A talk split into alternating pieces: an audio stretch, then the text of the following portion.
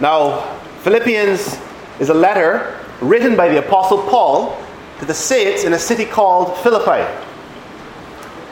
The city had received its name from Philip II of Macedon, who was the father of Alexander the Great.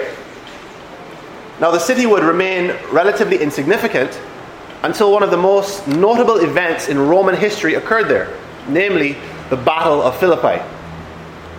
This battle would end the Roman Republic and usher in the Roman Empire. So, after the battle, Philippi would become a Roman colony, and many veterans of the Roman army would settle there in order to establish Roman laws and customs among the local people. As a colony, Philippi had autonomy from the provincial government and had the same rights that were granted to cities in Italy. These rights included the use of Roman law, exemption from certain taxes, and Roman citizenship for its residents. They used Latin as their official language adopted Roman customs, and modeled their government after those in Italy. The fact that uh, Philippi was a colony is noteworthy because it was a source of much pride for the Philippians. Now, keep this in mind as it will be relevant a little later. Now, Philippi was the first church that the Apostle Paul founded in Europe as part of his second missionary journey. This is recorded for us in the book of Acts from Acts 16 onwards. So, Paul, being prompted by a vision, goes to Macedonia and thus arrives at Philippi, where he meets and then converts Lydia, the seller of purple. She and her entire household. Paul then stays with the new believers for a few days and preaches the gospel. During his stay, however, satanic opposition would arise in the person of a demon possessed, fortune telling slave girl.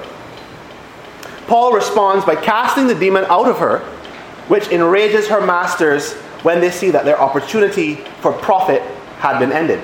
Because obviously they were making a good set of money by uh, fortune telling and predicting the future and all these different things. So they would seize Paul and Silas, who was with him, and take them before the city's magistrates and proceed to ignite the civic pride of the Philippians by saying that Paul and Silas were a threat to the Roman customs that they held so dear. As a result, Paul and Silas were illegally beaten and thrown into prison. That night, however, the two preachers were miraculously released from prison by an earthquake. The jailer, assuming that all of his prisoners had escaped, was about to kill himself Paul, however, shouts to him and tells him that no one had fled. The jailer's heart, trembling with fear, is then open to the gospel and he believes. He then takes Paul and Silas into his own home to tend to their wounds. There, Paul preaches to the jailer's family, and they too believe and are baptized.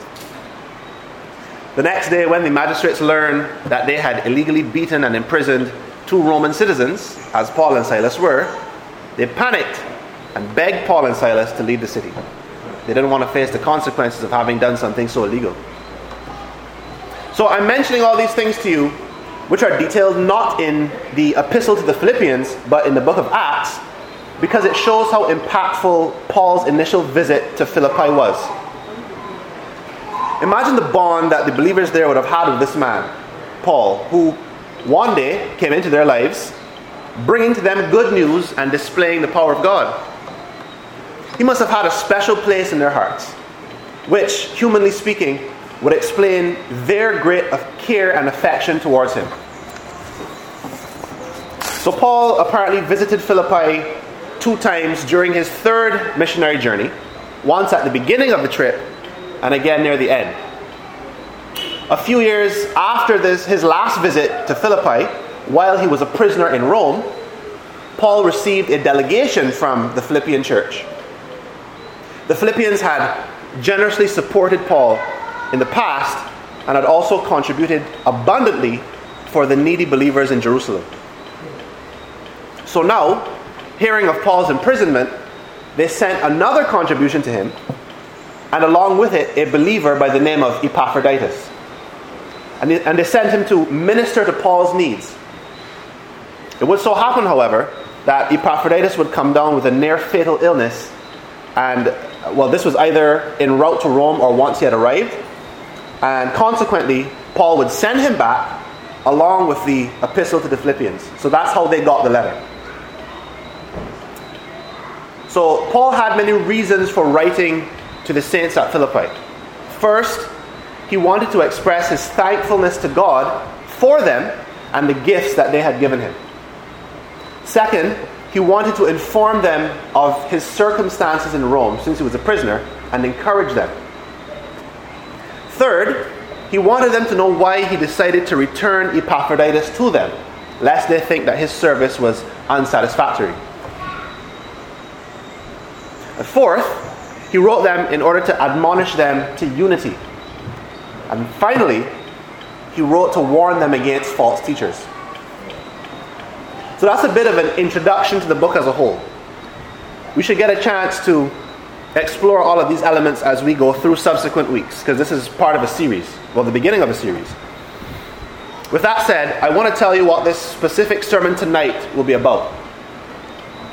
In the opening verses of his epistle, Paul shows us, by way of example, what a godly response to Christian partnership in the gospel looks like. My hope tonight would be for us to understand the reasons why Paul responds to the Philippian partnership with thanksgiving to God, confidence, affection, and prayer for their growth. We should really want to emulate this in our own lives.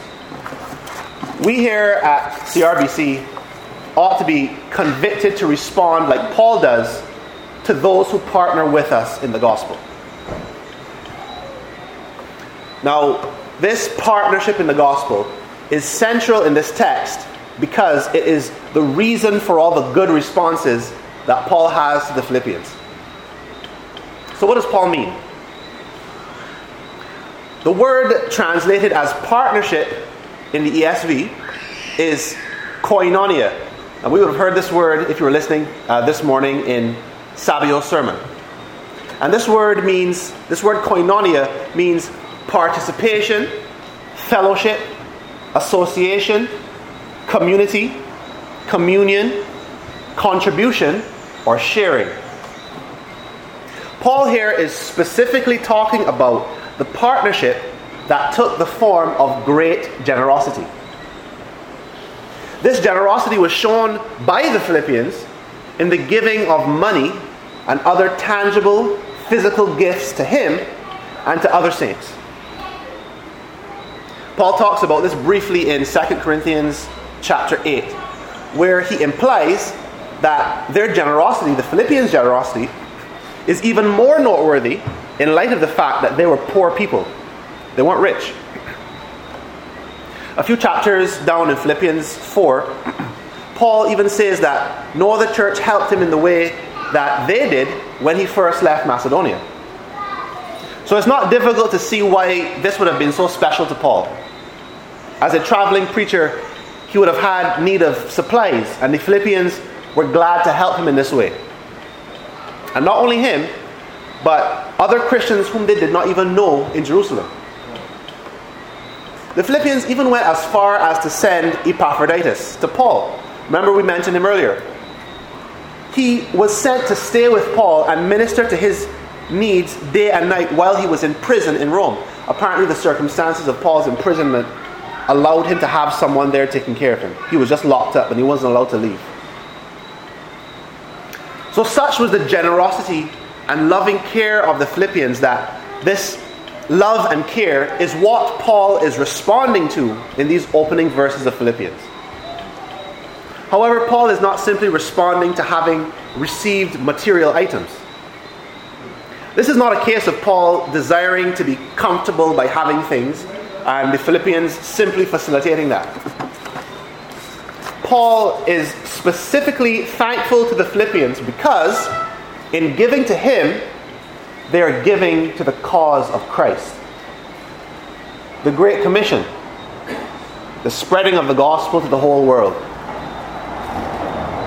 And not only that, but they are partnering in the care of God's sheep, like the needy in Jerusalem.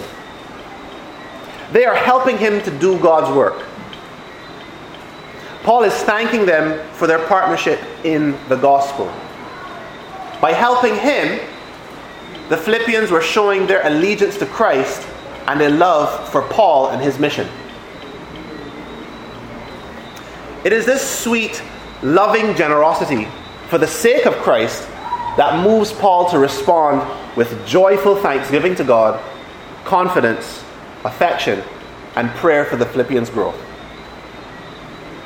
So now, understanding this, we should also understand that here at CRBC, or at any modern day church, we are not alienated from this experience of being partners in the gospel. Think about this. Who was Paul? He was an apostle of Christ Jesus. He was specially chosen. The writer of most of the New Testament. He was clearly a special man. But, in a sense, Paul was an ordinary man. A man of God charged with the task of proclaiming the gospel and taking care of God's precious lambs. In a sense, Paul is no different from a pastor today.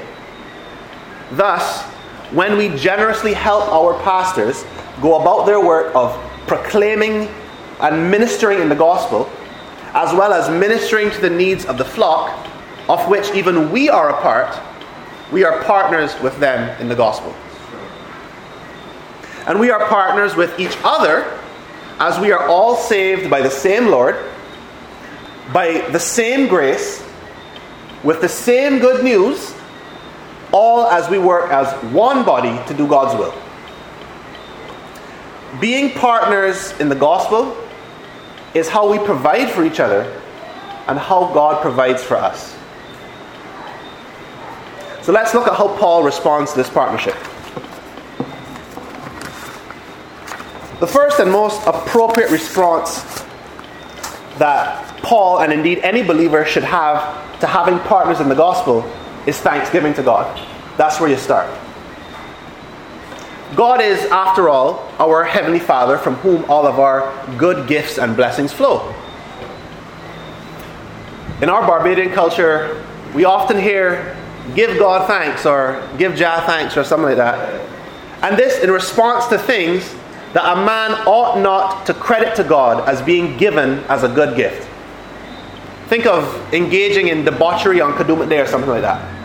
That reminds me, that time is just around the corner here in Barbados. When the unregenerate or unsaved person gives thanks in this way, they do so from a position of ignorance because they do not know God and have no capacity to love God. So when they give thanks, they're merely expressing happiness over being able to indulge in sin as they please. But for the Christian who does know God, giving thanks is loaded with knowledge knowledge of the fallen state of man, knowledge of lowliness before a holy, perfect, and righteous God, of whom the scripture says cannot even stand to look upon evil. Knowledge that we are saved by grace, and that not of ourselves, so that no one can boast. Knowledge that while we were yet sinners, dead in our trespasses, Christ Jesus showed his love for us by dying on a cross for us.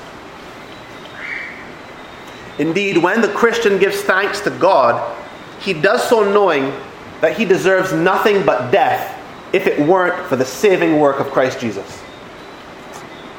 Thus, for the Christian, giving thanks ought to be an act of acknowledgement of sin and an appreciation for all that God has done and is doing to rescue us from that sin. This is the lens through which we should be viewing thankfulness to God for our Christian brothers and sisters who partner with us in the gospel. We don't deserve to have them, but the grace of God has given them to us for our good and His glory. Remember this the next time you find yourself acting with apathy towards a brother or sister who has either invested in you or who is in need of your help. Do not take lightly the fellowship we have with the saints and the help that it is to us. Now, the passage of scripture that we're looking at in Philippians 1 uh, does not speak to the issue of church discipline. However, I think drawing an example from church discipline will be helpful to us in terms of understanding just how essential our Christian partnerships are. So, when I talk about church discipline, I'm talking about when a brother or sister in Christ has sinned. The scripture says that you are supposed to go to them, speak to them, try to sort the issue out, try to get them to repent. And if they don't listen, then you bring another brother to come in. If they still don't listen, then you bring yet another brother. And it goes all the way up and it escalates until you reach the point of the church getting involved. So I want you to realize that at its highest level, church discipline removes an unrepentant brother or sister from membership in the church. The rationale of doing this is to cut them off from the help, care, and partnership which is available among believers so that they feel the coldness of a world that is hostile to them. This is in the hopes that if they are indeed saved, they will repent and return. This should give us a pretty big clue as to just how important our partnerships are. Please don't take it for granted. Love your brethren and be truly thankful to God for them. The second response Paul has to the Philippian partnership is confidence that Jesus would complete the work he started in them. Paul is here inserting the doctrine of perseverance of the saints into his message. So, this, do- this doctrine, in a nutshell, teaches that those who have been saved by Jesus will continue in the faith on an upward trajectory of righteousness until either they die and go to be with Christ or until Christ returns. In other words, a Christian can be confident that they will never lose their salvation. And not only that, but that Jesus, through the Spirit, is working in them to continually perfect them day by day by day. The implication that arises from Paul's expression of this doctrine to the Philippians is that he believed them to be sincere and true Christians. Why? Because of the fruit that they bore. Like I said before, I'm not talking simply about the giving of material gifts but it was the willingness and eagerness with which they gave, even in spite of their own poverty. Look at what Paul says in verse 7. It is right for me to feel this way about you all, because I hold you in my heart. For you are all partakers with me of grace, both in my imprisonment and in the defense and confirmation of the gospel. Paul is saying that it is only right for him to feel confidence with regards to them because they bore great fruit. Paul was sure that Jesus would complete the work of building them up as Christians because it was clear that Jesus had already begun to do so. And how did Paul know this? Well, the great love, care, and concern that the Philippians were showing to him. It was, it was plain to see. They were bearing fruit in keeping with righteousness. In both his imprisonment and in the defense and confirmation of the gospel, they were all partakers of grace with him. And what does that mean? When Paul talks of grace here, he is referring to that grace from God which he is afforded in light of his sufferings. Namely, his imprisonment and the sufferings he endures for the defense and confirmation of the gospel. Paul is talking about the Philippians having shared in this grace by sacrificing of themselves in order to minister to him while he was in prison, as well as supporting him from their own poverty. as he defended and spread the gospel. Basically, what he's saying here is the same grace that would have kept Paul joyful in Christ while he was a prisoner, while he was enduring all of the slander and beatings for Christ. That same grace that kept him joyful is the exact same grace that kept the Philippians joyful, even as they were giving of themselves, even as they were poor but still giving to him. That must have been difficult. But that same grace provided for them. They're sharing in the same grace. They're all partaking in the same grace. And that's what Paul is talking about. So for us today, there's a wealth of encouragement to be had in recognizing the fruit of salvation in the lives of our fellow believers around us. At a basic level, each believer you know is the proof of the love of God and God's saving power. And in an unbelieving world that is hostile to the truth, that should be encouragement in and of itself. The fact that there are other people who believe the same thing you do, who cry out to Jesus the same way you do, who lean on Jesus the same way you do, is an encouragement when all around you are unrepentant people who all they do is scoff at God. It's a great encouragement to have partners who feel the same way you do about Christ. When you see good works being produced in the lives of your brethren, it should bring you confidence that Jesus Christ is at work. Think of all the good fruit that God has produced among us here at CRBC. Good fruit that stands as a testament to the truthfulness of Christ when he says, You will know them by their fruit. We have a pastor who left his homeland to bring his family to live thousands of miles away in a country with fewer comforts than he was accustomed. All because he wanted the people of Barbados to truly know and worship God. We have men and women in here who desire to obey God with regards to their sexual purity and so reject the worldly model of promiscuity, which is the easy way, and rather take the hard way of marrying for life and raising God fearing children. I have more than one brother in this church who do not hesitate to help me out monetarily when I'm in need, and they do so gladly, time and time again. Brothers and sisters who, if they see you in a bad mood, they're not content to just leave you alone, but will actually spend time, even when they have their own issues dealing with, to come and invest in you and ask you questions and give you counsel and just, you know, lend you an ear. I even have a brother and sister here who feed many of us out of their own pockets every Sunday. My point is, we are often quick to despair when we forget the blessed hope that we have in Christ. That He is coming again, and our suffering is only for a time. But God has placed fellowshipping Christians around us to remind us of His work. In keeping with the metaphor of bearing good fruit, think of when you walk through an area which is dry and parched with heat, a place where things are dead and nothing grows. You know that the soil is bad or that no rain has fallen in that place for a long time. But suppose you come upon a lush, green patch of land, land where there is life where things grow and are laden with moisture, where there are strong, shade giving trees that bear nourishing, filling, delicious fruit. This is what it's like to be among the faithful in a sinful world.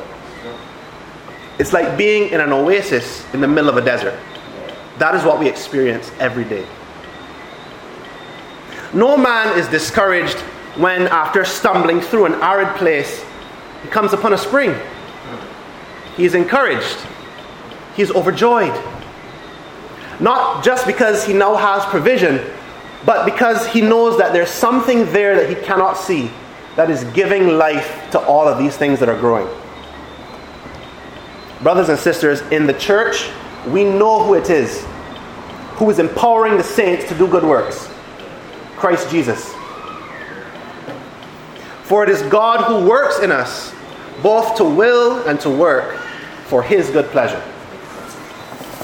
Therefore, encourage others with your good works for the sake of Christ.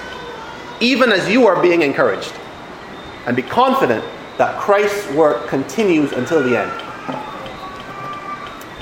And now finally we come to the third response. Paul, motivated by deep affection, responds with prayer for the Philippians.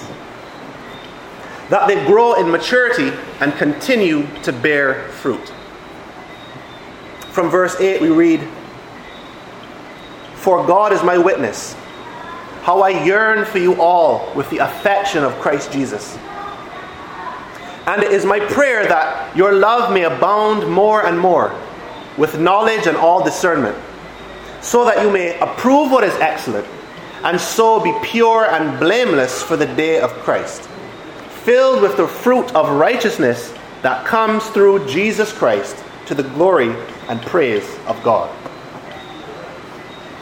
As was said before, Paul acknowledges God as the source of the Philippian saints and their good fruit. Now, his response, in light of the care that they have shown for him, is to care for them.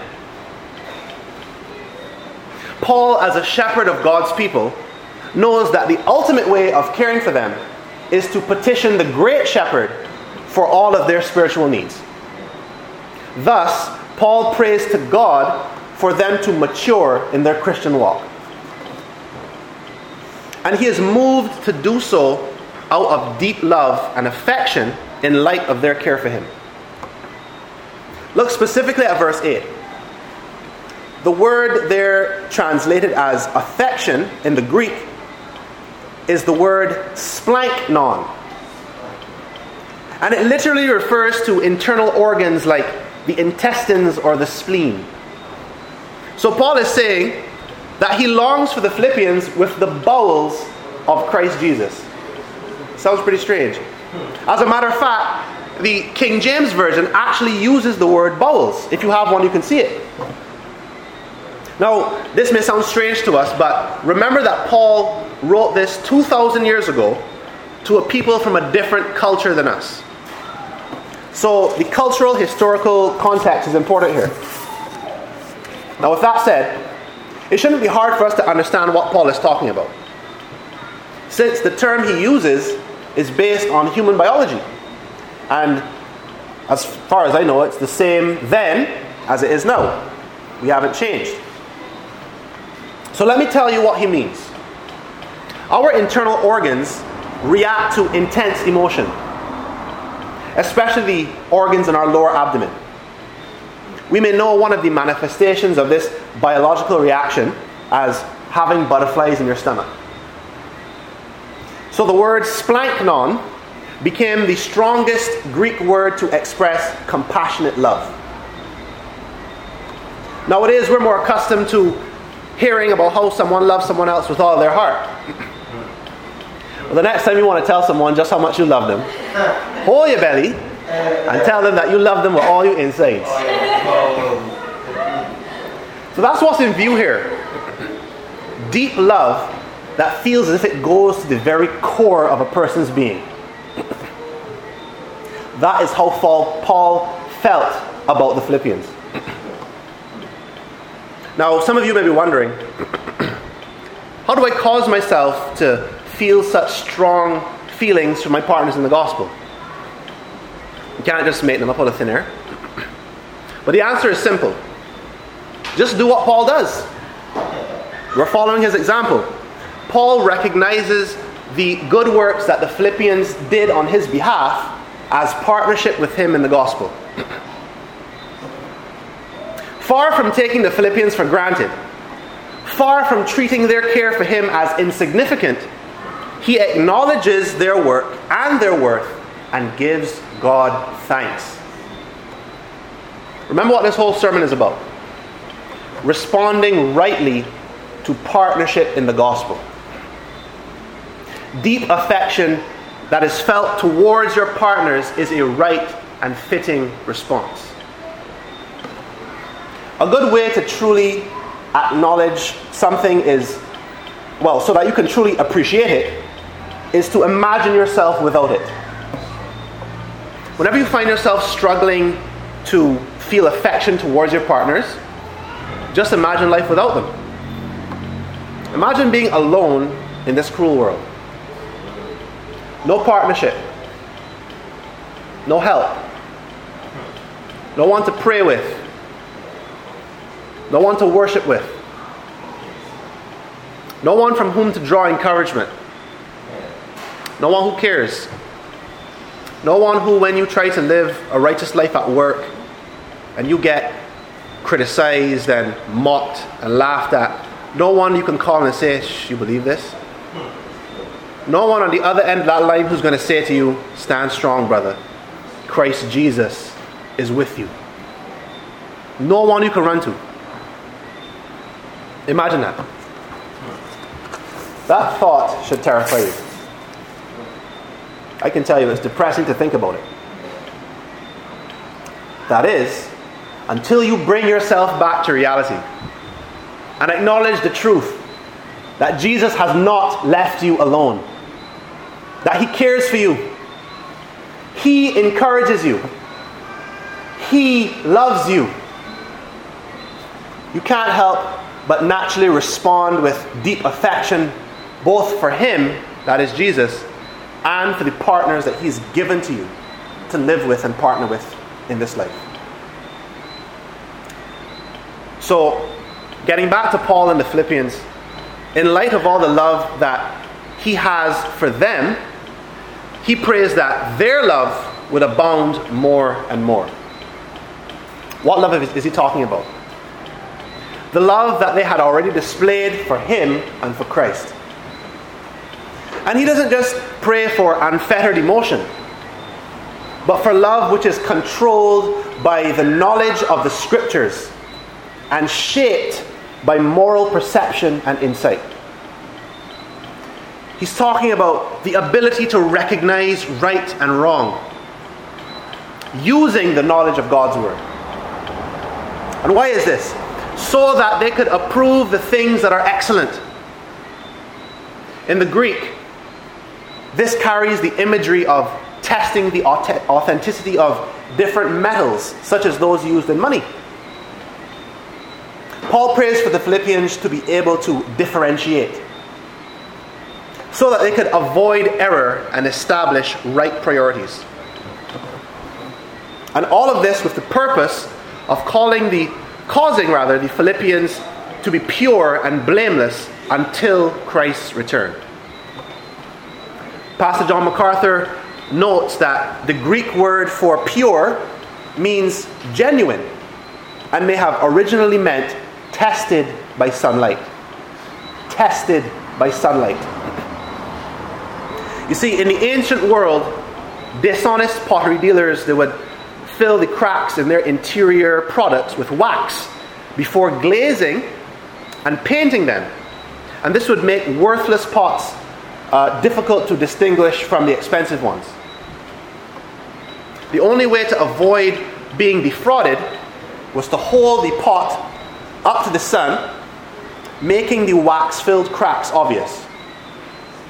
So dealers would then mark their fine pottery that could withstand sun testing as sin cera or without wax. Sin. And you see there where we possibly also got the word sincere. Other versions of the Bible, like the NASB, actually use the word sincere for pure because they recognize that relationship there. So, blameless can be translated as without offense, referring to relational integrity. So, he's talking about being pure and blameless. Christians are to live lives of true integrity that do not cause others to sin. And lastly, he prays that they be filled with the fruit that righteousness produces, which comes through Christ. And all of this is to the glory and praise of God. The fruit that righteousness produces is good works, put simply. In view of all the Philippians have done, he prays that God would grant them to do yet more. But is it for Paul's own benefit primarily that he prays this? No, but for the glory and praise of God. Does not the scripture say, Let your light so shine before men so that they may see your good works and glorify your Father which is in heaven? My hope is that we here at CRBC would pray for each other like Paul does for the Philippians. When last have you prayed for the spiritual growth of your brethren? When last have you sought to care for them as fellow participants in the gospel by petitioning God on their behalf? Praying for other Christians is both how you respond to their partnership and how you can partner with them in the gospel.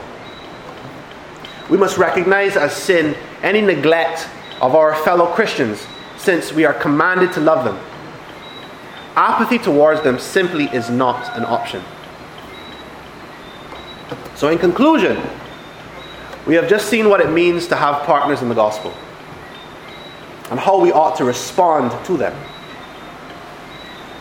But if you are hearing me tonight and you have not put your faith in Jesus as Lord and Savior, then far from being able to have partnership with any Christians, you have no part with Christ Himself. Only those who have been washed by Christ have any part with Him, as the Bible says. Maybe you consider yourself a Christian because you've been going to church since you were young, or because you went up to the altar and prayed one time, or maybe you were even baptized. But do you see the fruit of repentance in your life? Do you desire to be with other Christians, worshiping God? Do you have a care for the cause of Christ? Do you have a care that there are people, even next door to you, who don't worship Christ, who mock Him every day? Does that bother you? Are you moved with thankfulness to God for His good gifts of brothers and sisters in Christ? I'm not saying that if you can't answer yes to every single one of those questions, that that means you're not a Christian. Because even Christians struggle with responding rightly to God's provision of Christian partners.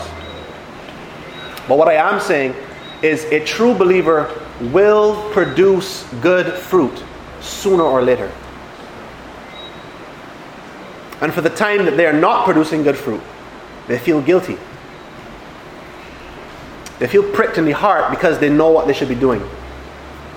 Their conscience is active because the Holy Spirit that indwells them is telling them, you ought to be loving your Christian brothers. You ought to be loving the sinner. You ought to be producing good works. You ought to stop sinning.